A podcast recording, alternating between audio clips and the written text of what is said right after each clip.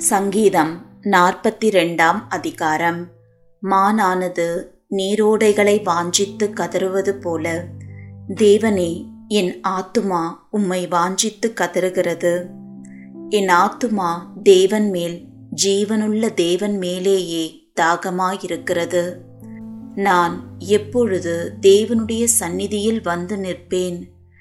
உன் தேவன் எங்கே என்று அவர்கள் நாள்தோறும் என்னிடத்தில் சொல்லுகிறபடியால் இரவும் பகலும் என் கண்ணீரே எனக்கு உணவாயிற்று.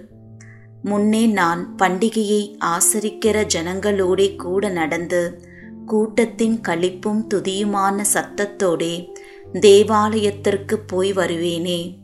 இவைகளை நான் நினைக்கும்போது என் உள்ளம் எனக்குள்ளே உருகுகிறது. என் ஆத்துமாவே நீ ஏன் கலங்குகிறாய்? ஏன் எனக்குள் தியங்குகிறாய்? தேவனை நோக்கி காத்திரு.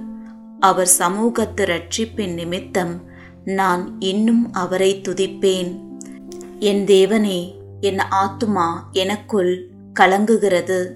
ஆகையால் யோர்தான் தேசத்திலும் எர்மோன் மலைகளிலும் சிறுமலையிலுமிருந்து உம்மை நினைக்கிறேன்.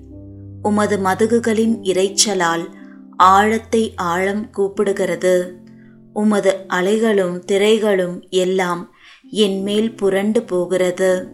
ஆகிலும் கர்த்தர் பகற்காலத்திலே தமது கிருபையை கட்டளையிடுகிறார்.